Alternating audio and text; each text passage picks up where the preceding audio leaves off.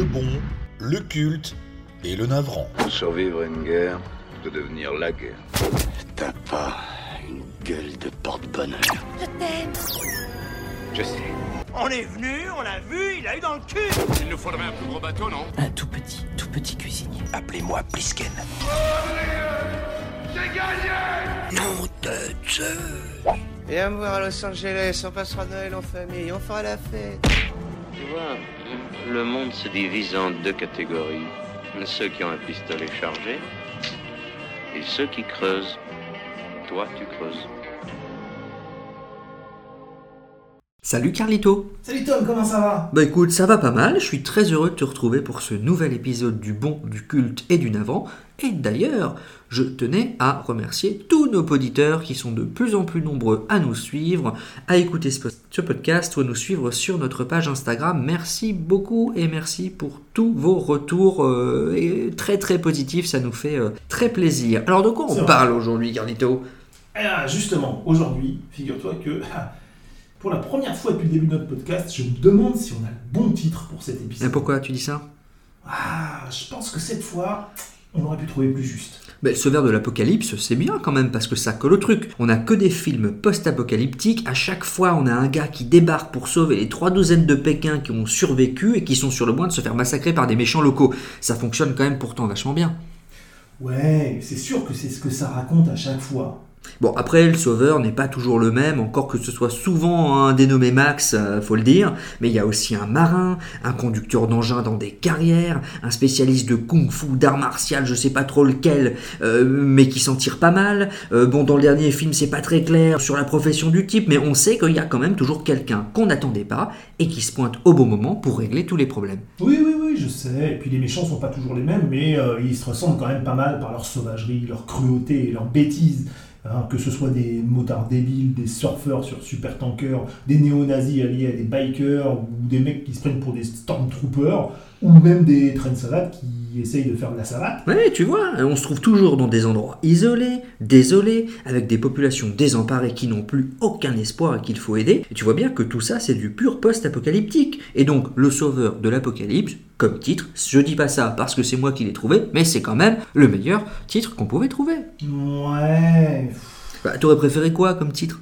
Bah écoute, je sais pas. Regarde, un monde dépendant de l'énergie qui vient à manquer, des prix du pétrole qui flambent, des queues sans fin aux stations-service, des gens qui sont prêts à se battre pour un bidon d'essence, d'autres qui se tapent dessus, qui se tuent pour un oui, pour un non, et d'autres encore qui meurent dans l'indifférence. Des nations qui entrent en guerre sous des prétextes de dénazification ou de désatanisation, des dirigeants qui jouent l'emploi de la bombe à Shifumi, et le tout sur une planète agonisante. Eh ben finalement, tu vois, moi je me dis que futur immédiat, ça aurait été mieux, non? Ah ouais, non mais là, tu, moi, tu, tu me déprimes, tu me fous le bourdon, on va pas appeler le podcast comme ça, quoi. Mais t'en fais pas, ça va bien se passer. Et puis de toute façon, des bourdons, il y en a presque plus non plus, tu sais. Mais faut être confiant en l'avenir quand même. Regarde, d'ailleurs, dans les films qu'on va chroniquer ce soir, mais ça se termine toujours bien. Ouais. C'est le méchant qui est puni et le gentil qui gagne.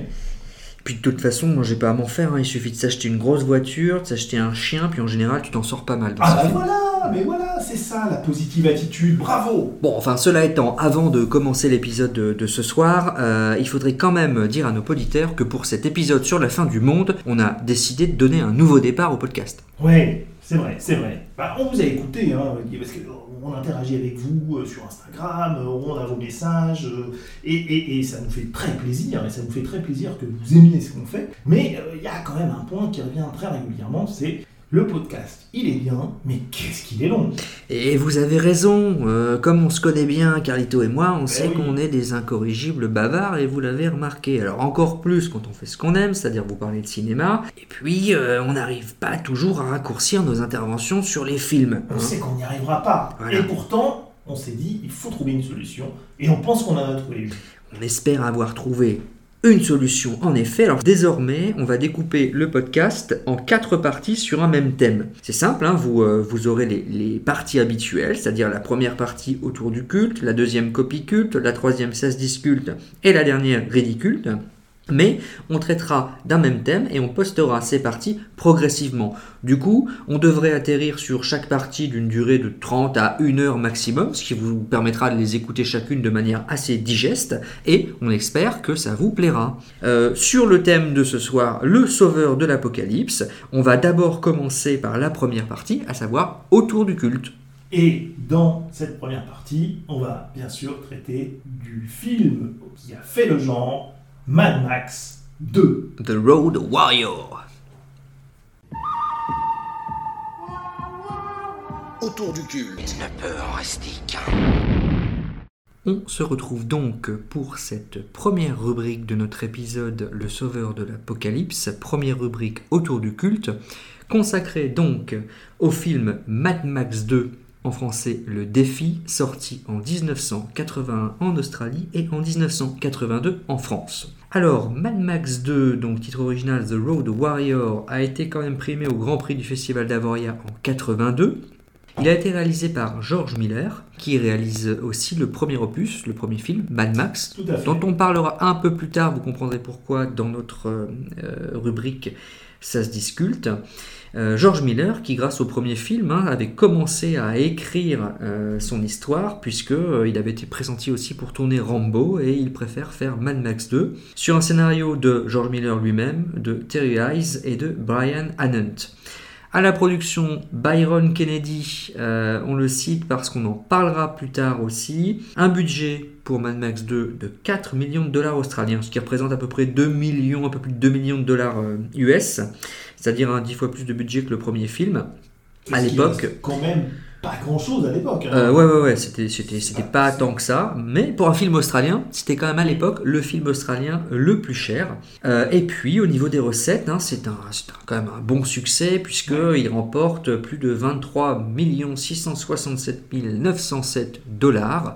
Pas autant que le premier film, euh, qui avait tellement coûté peu cher à, à produire que finalement le rapport euh, avec les recettes était à son avantage. Ah bah, de toute façon, ça a été longtemps le film le plus rentable de toute l'histoire du cinéma. Il Ah a bah. été détrôné par euh, le projet Blair Witch qui a coûté euh, l'achat d'une caméra. Ouais, c'est clair. Au niveau mise en scène, c'était encore, euh, en- en- encore moins, moins développé.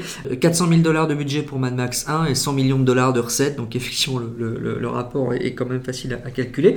Mad Max 2, donc, des comédiens. Donc, on a Mel Gibson, évidemment. Alors, Mel Gibson, est-il besoin de le, le présenter, Carlito? Oh, Je pense pas. Non, euh, non, on sait, on- il, il a, il a tourné, il a quand même les plus grands, euh, les, les- les plus grands films des années 80-90 euh, pour ce qui est euh, notamment de l'action, la série des armes fatales. Ouais, ouais. Voilà, euh, Braveheart, euh, La Passion du Christ, euh, Ouais, ouais, Sunrise. Ah bon, on etc., est vraiment, euh, on ouvre une période où Mel Gibson va quand même faire partie des grosses stars du cinéma pendant, juste pratiquement à la fin des années 90, hein, Mhm. début des années 2000, euh, il commencera à avoir quelques problèmes, mais plutôt liés à ses prises de position politiques no- notamment. Donc voilà, il sera décrit à ce moment-là, mais alors sur toutes ces, ces années-là, c'est une star énorme. Et c'est quand même Mad Max qui, qui a permis de le découvrir. On trouve au casting aussi Bruce Spence, donc qui est le pilote du gyroptère, euh, acolyte de, de Max dans, le, dans ce film. Ouais. Alors, il, il aura, il a tourné plein de trucs après, hein, Bruce Spence. hein. Pas des grands rôles, mais beaucoup, d'apparitions, beaucoup de second rôles. Il a, il, a, joué dans énormément de films en fait. Bah, Ace Ça Ventura en Afrique, par exemple. Par un grand film, un grand film. Mais attends, hein, moi j'ai vu. Alors déjà, il a tourné un film que, que le titre m'a donné envie de le voir. hein, quand même, c'est les voitures qui ont mangé Paris. Ah oui.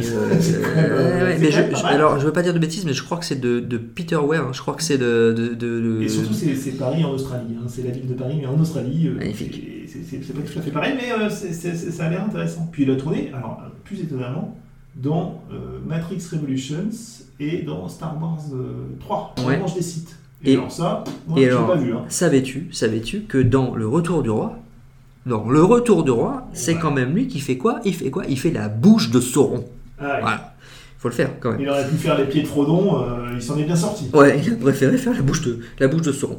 Euh, voilà, on retrouve aussi euh, au casting Vernon Wells qui fait le, le, le- pas le chef des méchants, mais un motard à crête rouge qu'on peut est-ce pas rater dans le film.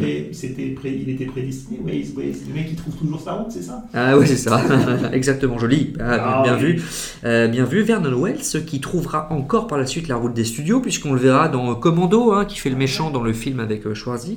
Dans Dans Fortress. Fortress, film, euh, est-il besoin de, de le rappeler, film culte, euh, avec euh, Christophe Lambert, enfin culte pour certains d'entre nous Pour nous, en tout cas, c'est Voilà. sûr.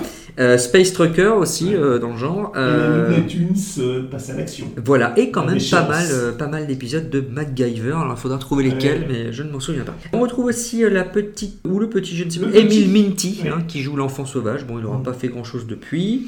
Non, il sera resté sauvage. Voilà. Dans le rôle d'Umungus, le grand chef cette fois-ci des méchants, Kjell Nilsson, qui a été lanceur de poids Ouais. et qui est donc là plutôt pour sa stature, euh, 1m91 et euh, pas mal de, kilos de pas, barbac. j'ai pas bien compris en fait, parce que en gros, quand on se renseigne sur le personnage, on te dit eh ben, euh, c'est euh, un ancien sportif en charge de la préparation des équipes suédoises pour les JO de Moscou. Ouais, d'accord, mais qu'est-ce qu'il fout en Australie alors? Il avait dû euh, lui aussi euh, peut-être euh, perdre sa route. Euh, voilà, en tout cas, il a fait trois films en tout et pour tout, et après Ouais. 87, euh, le monsieur ne tourne plus. Il y a Euh, Virginia Hay aussi. exactement, qui joue la femme, hey, euh, hey, hey. La femme guerrière, parce Ouais. qu'à part ce, à part ce dénominatif, elle n'a pas de nom. Beaucoup de personnages du film qui n'ont pas de nom d'ailleurs. Mais elle a tourné, moi c'est ça, qui me- c'est ça qui me plaît, parce que je l'avais pas du tout Ah, reconnue évidemment, oui. mais elle a tourné dans la série Farscape. Exact, tu as raison, c'est elle qui faisait euh, qui était- qui était Zotozan. Voilà, Voilà. Qui était, elle était chauve, et donc forcément sous une tonne de maquillage, tu pouvais pas la. C'était la la, reconnaître. la prêtresse un peu guérisseuse de, de Farscape, euh, cette série, une série qui était fort sympathique, euh, Ouais. effectivement. Voilà, donc euh, c'est George Miller qui réalise tout ça. George Miller, alors de Mad Max 1, mais vous savez, il, il a fait, il a fait, euh, il a été très éclectique hein, dans ses choix de réalisation, puisque entre euh, Babe le cochon, euh, Happy Feet, Happy Happy Feet, Feet, bien ouais. sûr, euh, et plus récemment, je crois, mais même au moment où on parle, on a un salle, en salle un film de George Miller euh, avec euh, Idris Elba, euh, 3000 Ah ans à t'attendre, qui est encore un genre Mm. complètement différent, qui parle d'un des jean. sorcières, sorcières d'Eastwick aussi. Ah oui, t'as raison, ouais, marrant. Sorcière District. Ah, C'est ça qui est bien avec George Ouais. Miller, c'est que d'un film à l'autre, il change complètement de Ah genre et il s'approprie Ah, plein de genres différents. Alors, Mad Max 2, pourquoi c'est culte Tu vas peut-être nous faire le pitch, Carlito. Bah, bien sûr, évidemment, je vais vous faire le pitch. Euh, alors, on se, on se retrouve après le premier opus. Max le fou, comme on l'appelle, il erre à présent sur les routes sans autre but que celui de survivre. La société, cette fois-ci, a définitivement sombré dans le chaos. Plus aucune institution ni infrastructure n'est debout. Il trouve, notre ami Max, un camp de réfugiés qui défend de jolies réserves de pétrole, un petit atoll de civilisation perdu au milieu d'un océan de sauvagerie et de barbarie. Ils veulent partir, nos rescapés. Ils veulent partir pour retrouver une soi-disant terre promise où ils pourront s'établir en paix. Max, lui, ne cherche que le carburant pour sa voiture, et il va pourtant accepter de risquer sa vie pour les aider à s'extraire du piège tendu par le redoutable Humungus. Magnifique. Et comme toujours, ça me donne envie encore de le revoir en t'écoutant pitcher de cette manière, Carlito. Alors, pourquoi c'est culte Mad Max 2 Euh, Parce Ce que... sera pas pour les dialogues de... Non, t'as raison. Ce-. C'est sûr, ce sera pas pour les dialogues. Et d'ailleurs, d'ailleurs, ça fait partie du culte, hein, le, fait qu'il n'y ait pas de dialogue, enfin très peu, et que les, personnages soient caractérisés finalement par le rôle qu'ils ont dans cette espèce de société, quoi. Ah oui, C'est juste, bah, euh, euh, voilà, ce Max, sont des outils. hein, les, les 16 personnages sont des outils. 16 répliques. C'est ce, qui, c'est, ce qui, c'est ce qui a été décompté. Et euh, on en reparlera un petit peu plus tard, mais ça fait partie des, raisons pour, lesquelles c'est culte, cette espèce de, caractérisation des personnages juste par le rôle qu'ils jouent dans le groupe, en fait. Euh, voilà, on en reparlera, mais pourquoi c'est culte Déjà, c'est que, euh, comparons un tout petit peu très rapidement par rapport au premier Mad Max, mais dans le premier Mad Max, il y a des bases sociales, il y a Ouais. encore une société, il y a encore euh, des, des- des lois, il y a encore, euh, ou un semblant de loi, il y a de l'autorité, il y a encore une société. Bon, On peut vous dire, hein, c'est d'ailleurs pour ça que autour du culte traite de Mad Max 2 et pas de Mad Max sur ce thème, le sauveur de l'apocalypse. Parce que ouais, ouais. on est dans Mad Max au bord de l'apocalypse, mais on n'a pas sombré. Non, on Voilà. on n'a pas franchi le cap et, et tout n'a pas volé en éclats. Alors que dans Mad Max 2, il n'y a plus rien. Voilà. Non, Il y a un reboot complet, il n'y a plus de, de règles, il n'y a plus de lois, il n'y a plus d'institutions, c'est l'anarchie totale. Et c'est vraiment pour ça que Mad Max 2 lance ce, ce genre en particulier, c'est qu'après, les films qui tenteront de surfer là-dessus reprendront ce même schéma. C'est-à-dire que euh, on a euh, un héros solitaire, euh, on a des barbares à moitié sauvages qui essaient de survivre, euh, tout simplement. On a des gens qui sont opprimés par euh, des, des, ces hordes sauvages. Et puis, la plupart du temps, qu'est-ce qu'on a? On a un enjeu, en fait. Et l'enjeu, bah, c'est souvent une ressource, finalement. Euh, ce qui reste de la société pour survivre, on a une ressource. Alors, dans Mad Max, c'est en particulier euh, le pétrole, euh, en l'occurrence. c'est, il faut de l'essence pour avancer. hein, on voit que les gens survivent grâce à leur véhicule et, grâce au fait qu'ils, qu'ils se déplacent. Dans d'autres films, ce ne sera pas forcément l'essence, mais il y a toujours une ressource qui est la convoitise. C'est quand même assez souvent l'essence, et c'est ça d'ailleurs qui est assez drôle, parce que oui, on a regardé du coup évidemment tous ces films euh, à- presque d'affilée hein, euh, pour pouvoir vous les chroniquer, et c'est vrai qu'il y a un moment où tu te dis mais qu'est-ce que le monde a basculé, il n'y a plus rien, plus rien n'est debout, il n'y a plus aucune institution, et les mecs continuent à rouler avec leur bagnole. Et en fait, le seul et unique, euh, la seule et unique chose de valeur, c'est l'essence qui leur permet de rouler. Mais en fait, ils roulent nulle part. C'est ça qui est fou. Non, C'est- non. On se retrouve presque, presque dans, comme dans les premiers films de zombies, tu sais, où les mecs revenaient au supermarché euh, parce que c'était leur, leurs habitudes Ouais. de vivant. Ouais, c'est un peu les- ouais, le- leurs ils habitudes, continuent à ouais, rouler, mais en fait, ils roulent, ils roulent en cercle concentrique, ils n'avancent pas. Ils- S'ils s'échappaient encore, mais non, les, les, les, les méchants qui sont là, cherchent pas à partir, ils, ils cherchent à rouler. Ouais, ouais, ouais, c'est c'est vrai que eh ben, ils sont pas, ils sont pris au piège d'un schéma, c'est-à-dire Ouais. que bah alors il leur faut de l'essence pour rouler. Pourquoi ils roulent? Bah euh, finalement ils savent pas trop pour aller chercher de l'essence et pour survivre parce que finalement avec des véhicules ils, arri- ils arrivent à survivre donc le, le- le pétrole devient un enjeu. Bref, mais tout ça tourne un petit peu en rond. Ce qui est quand même remarquable aussi dans la dans la dans ce que pose Mad Max 2 et, et- et Miller, c'est qu'en fait c'est le futur, mais c'est un futur qui en- revient dans le passé. En fait, c'est un, futur qui retourne au Moyen Âge, mais c'est quand même le futur. C'est la dégradation voilà. de la civilisation et pour le retour euh, à la satisfaction des instincts primaux. Et ça, ça c'est assez remarquable. Ce qui est assez remarquable aussi, c'est qu'il pose quand même euh, euh, les bases de, de- alors, cette société a complètement explosé, mais il y a quand même un triptyque qu'on retrouvera dans tous les films après. Ouais. C'est-à-dire que euh, on a une sorte de, de- de- de- d'endroit tout vide, euh, no man's land total où il se passe rien, où la vie est en danger, où on risque sa vie. Donc ça, dans Mad Max 2, c'est le Westland, euh, co- comme on dit. Et puis après, il y a un endroit rêvé, fantasmé, quelque part euh, où les gens pensent qu'ils vont pouvoir se réinventer. Bon là, dans Mad Max Ça, 2, ça, c'est l'Oasis. Dans beaucoup de films post-apocalyptiques, hein, dans beaucoup de films où tout a été détruit, il y a cette espèce de d'Éden qui est caché quelque part et qu'il faut essayer Mais- d'atteindre. hein. Mais c'est ça, c'est qu'à chaque fois, tu as une sorte de, de, de middle land euh, Oui. où il n'y a rien, euh, le territoire des méchants, territoire de mort, et puis de l'autre côté, quelque part, l'oasis, euh, le, le rêve un peu fantasmé. Mais comme tu disais, hein, dans les films de zombies, c'est un peu ça souvent aussi, c'est on, on cherche un endroit où on va pouvoir euh, Ouais. reconstruire. Donc ça, il le pose quand même vachement dans, dans Mad Max 2. Il y a ça, il y a quand même aussi, euh, bon, un vrai, il y a un vrai parallèle avec le western hein, d'une manière générale aussi. Je savais que tu allais y arriver, mais c'est c'est- eh oui. évident. Il y a, Eh oui. il y a des, des- des- des occurrences qui sont des, parallèles qui sont frappants. Quoi. Les mecs qui sont là euh, en rond dans leur cité au milieu du désert, c'est quand même les colons qui font euh, le cercle avec les chariots en face des Indiens. D'ailleurs, euh, Ouais, les ouais, méchants euh, tirent avec des flèches, hein, ça s'invente pas. Mais ils ont des flingues, mais ils ont aussi des flèches. Sans parler de la crête iroquoise euh, Et la du, crête iroquoise, du méchant. c'est pas, pas iroquois pour rien. C'est clair. Et il y a vraiment cette, cette notion-là. Et puis même, il y a. euh, c'est fort à la quoi. Ah oui, et puis c'est bah, le- Fort c'est- Max, c'est une espèce de, de David Croquette euh, de- du futur, quoi. Ouais, c'est ça. C'est le. Tu on peut faire un parallèle avec le western sur plein de plans parce que euh, t'as le. Bon, euh, dans les westerns, t'as des, euh, des, des, des Indiens, on va dire, qui attaquent des diligences. Là, c'est pas une diligence, c'est un convoi.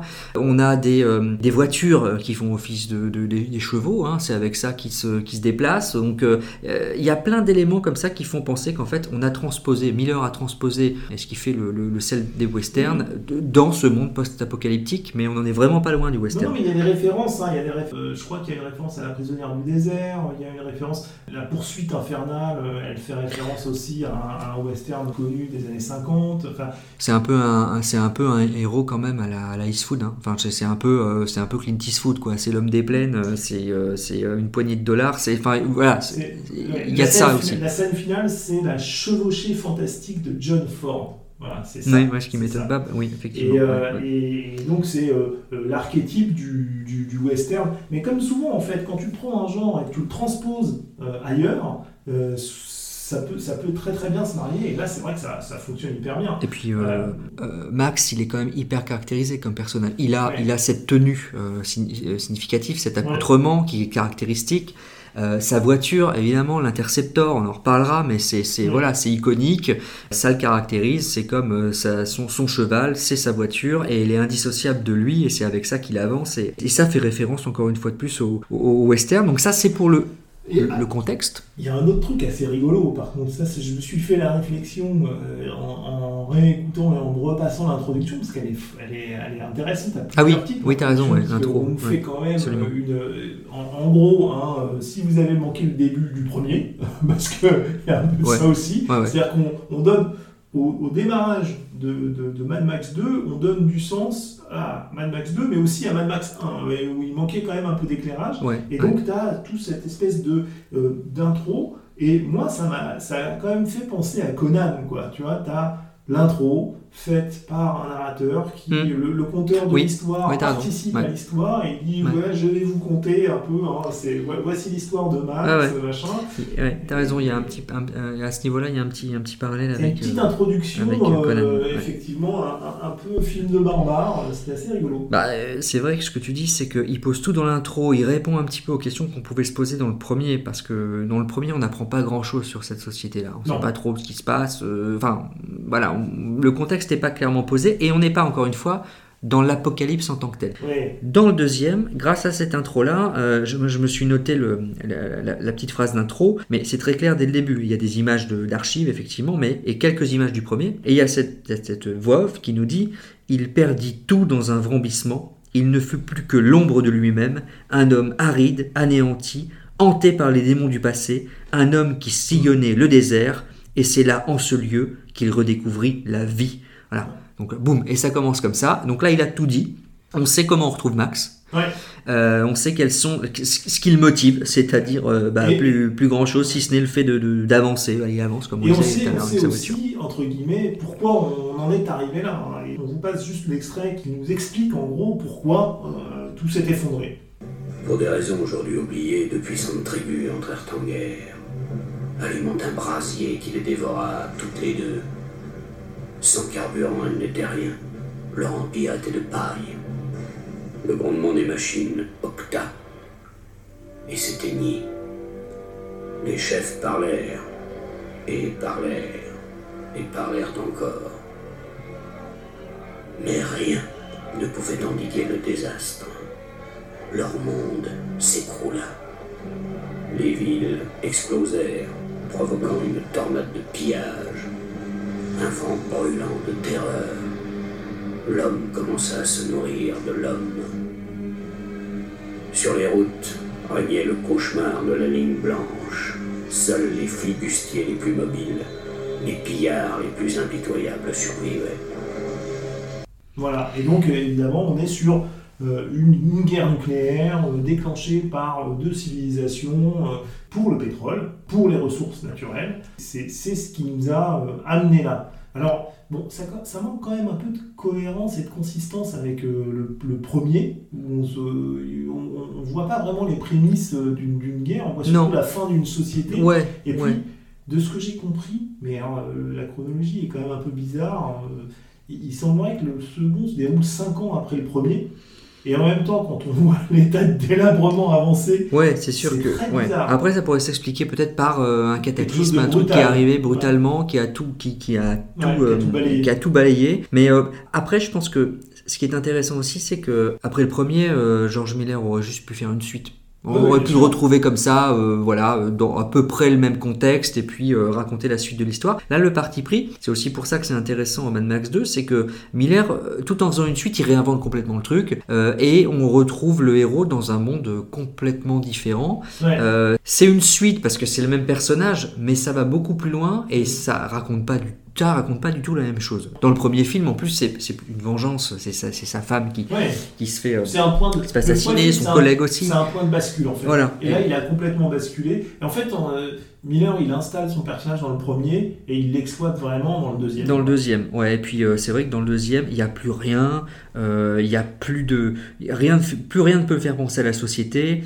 Il y a que quoi? Il y a que des hommes Ouais. retournés à l'état sauvage et, et leur monture, quoi, leur, euh, leur, leur bolide. C'est ça l'univers de Mad Max 2, quoi. C'est euh, Ouais. épuré au total, et puis c'est retour à la, aux instincts primaires, quoi, si je puis dire. Après, il y a, alors, euh, il y a aussi d'autres éléments qui font que, que Mad Max 2 est quand même un film remarquable. Il y a la mise en scène, Ouais. parce que pour le coup, une mise en scène plus frénétique que ça, à cette époque-là, c'était c'était du jamais vu, quoi. C'est que c'est- c'est c'est quand même incroyable ce qu'il arrive à faire C'est vrai.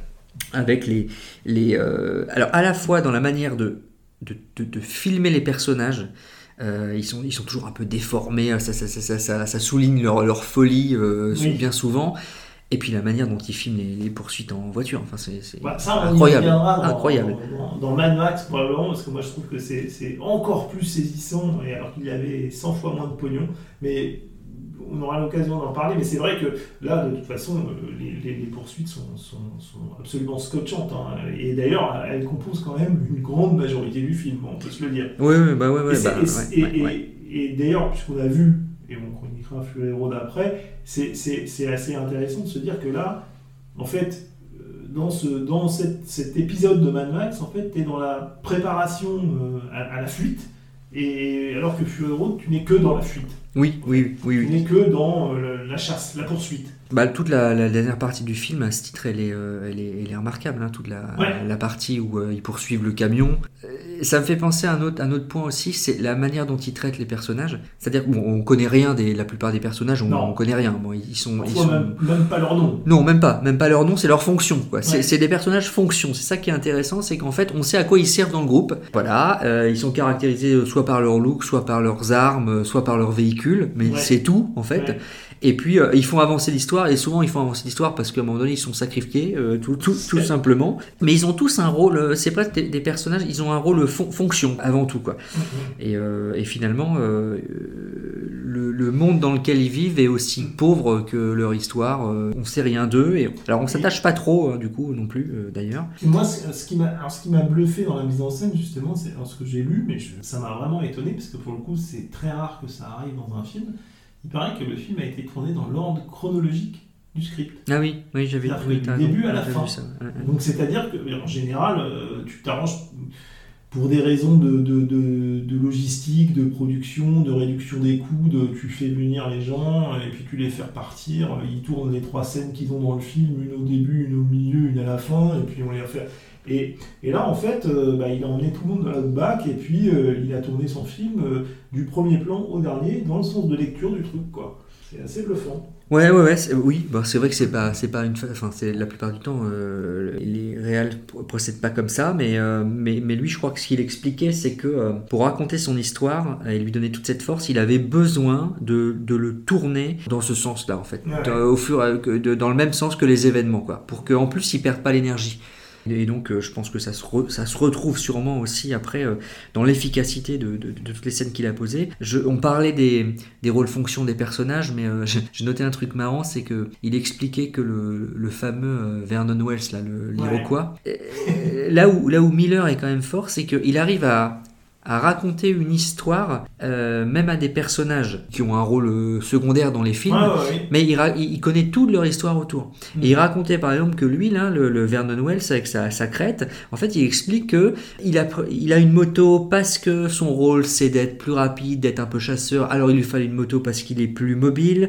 Euh, il peut pas avoir d'arme à feu parce que ça consomme trop, c'est trop consommateur, donc il lui a donné un arc et des flèches euh, et des plumes pour être effrayant. En fait, tous les personnages, en fait, on- Mm. on, peut trouver des descriptifs de tous les personnages de Mad Max, même les plus secondaires, et parce que Miller a pensé exactement leur look en fonction de ce qu'il il- il voulait faire ressentir des personnages. C'est quand même assez intéressant et, et c'est le cas même dans le, on en parlera plus tard, mais même dans, dans Fury Road, il a appliqué la même, euh, la Oui. même, euh, le- le- la même façon de, de construire les personnages. Donc il est quand même, il a le sens du détail quoi. Qu'est-ce qu'on peut dire d'autre sur ce film, ma foi? Euh, Évidemment, euh, il enchaîne quand même les plans cultes.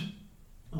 Euh, Il y, a, euh, il, y en a, il, y en a, il y en a un certain nombre qui ont marqué des générations. Il y a bien sûr euh, le plan que tout le monde connaît, euh, le boomerang, euh, hein, qui, qui, qui a marqué toute une génération, celui-là, hein, l'enfant sauvage qui, le- qui, tue euh, Ce qui semble être quand même le petit copain de, de Waze, hein, euh, de Ouais. l'Iroquois, Ouais, euh, il y a- qui il y se a- prend un, un boomerang dans la tête. bien comme il faut. Il y a le, euh, il y a l'autre qui perd ses doigts avec le boomerang. Évidemment, qui essaie de le rattraper et qui laisse ses doigts.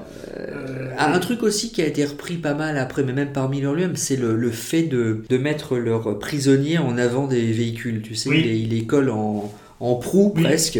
Euh, donc, ce qui Oui, fait qu'au moindre, au moindre accident, les, les, les, les problème, c'est les euh, premiers à assez- y passer. c'est terrible. sûr. Euh, ça s'appelle un bouclier humain. Ah ouais, c'est ça, c'est ça. Euh, et puis euh, Ouais. le, le, le, le Humungus, le, le méchant aussi, il est remarquable parce qu'on on sait rien de lui, on verra jamais son visage. Pourtant, il est quand même hyper impressionnant, hyper charismatique, euh, Ouais. et euh, il en impose quoi. euh, Ah oui, oui, complet. clairement. Pourtant, il, dit trois, trois trucs Ouais. hein, dans le film. Ah oui, mais il les dit bien. hein. Regardez, regardez, écoutez plutôt.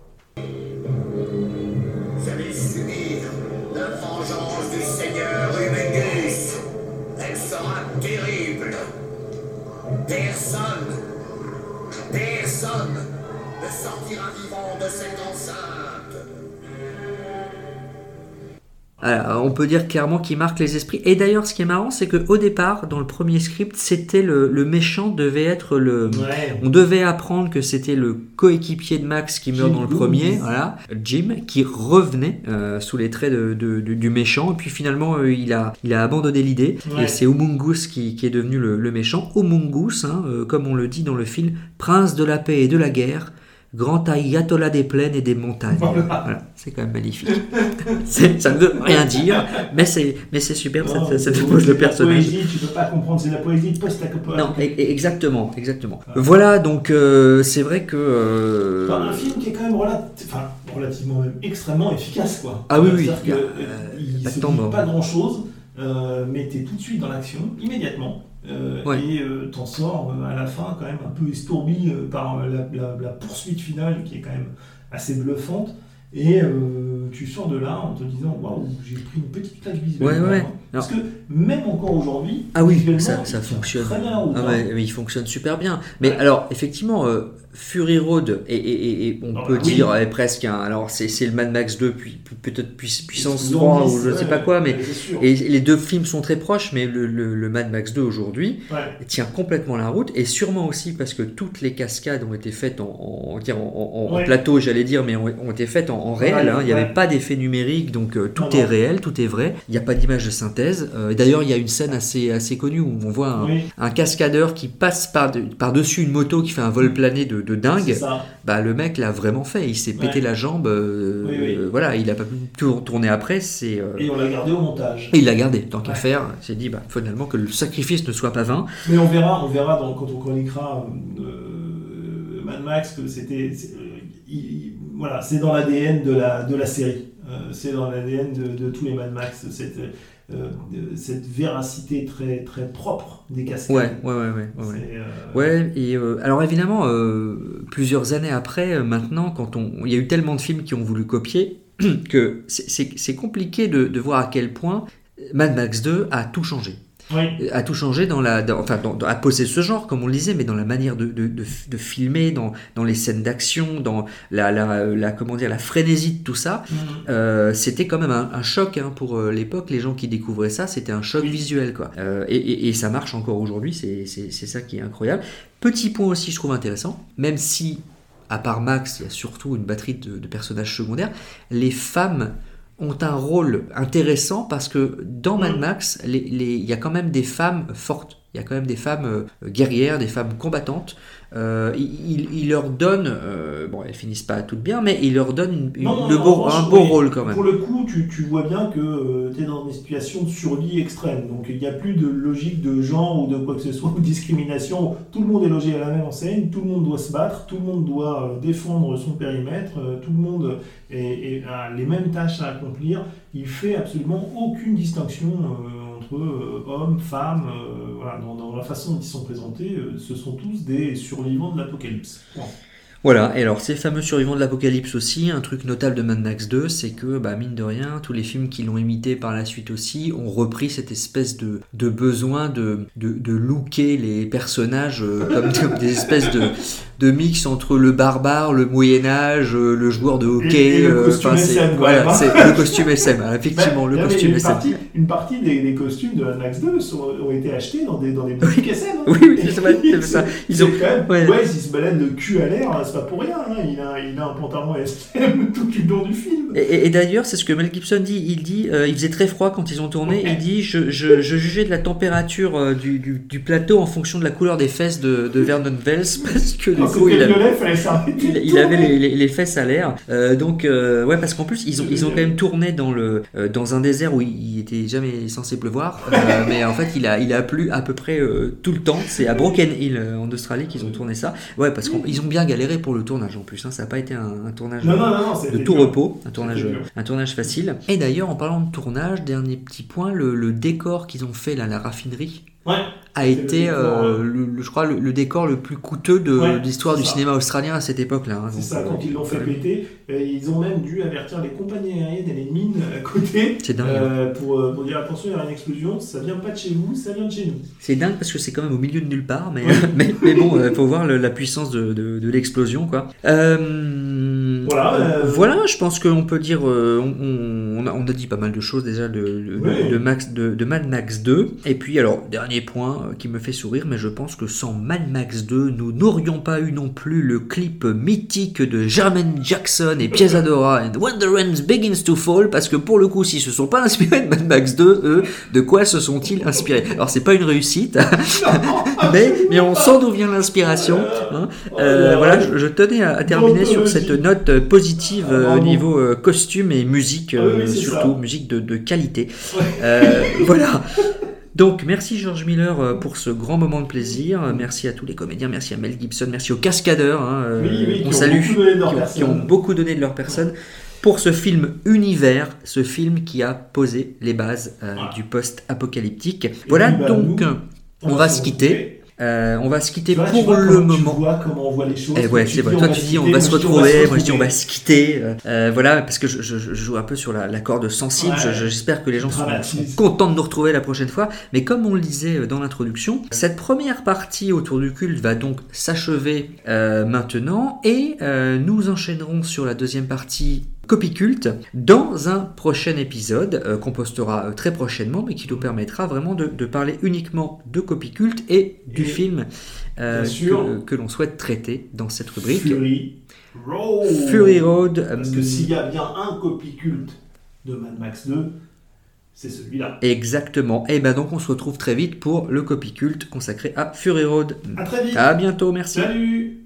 The The precious juice was hidden in the vehicles?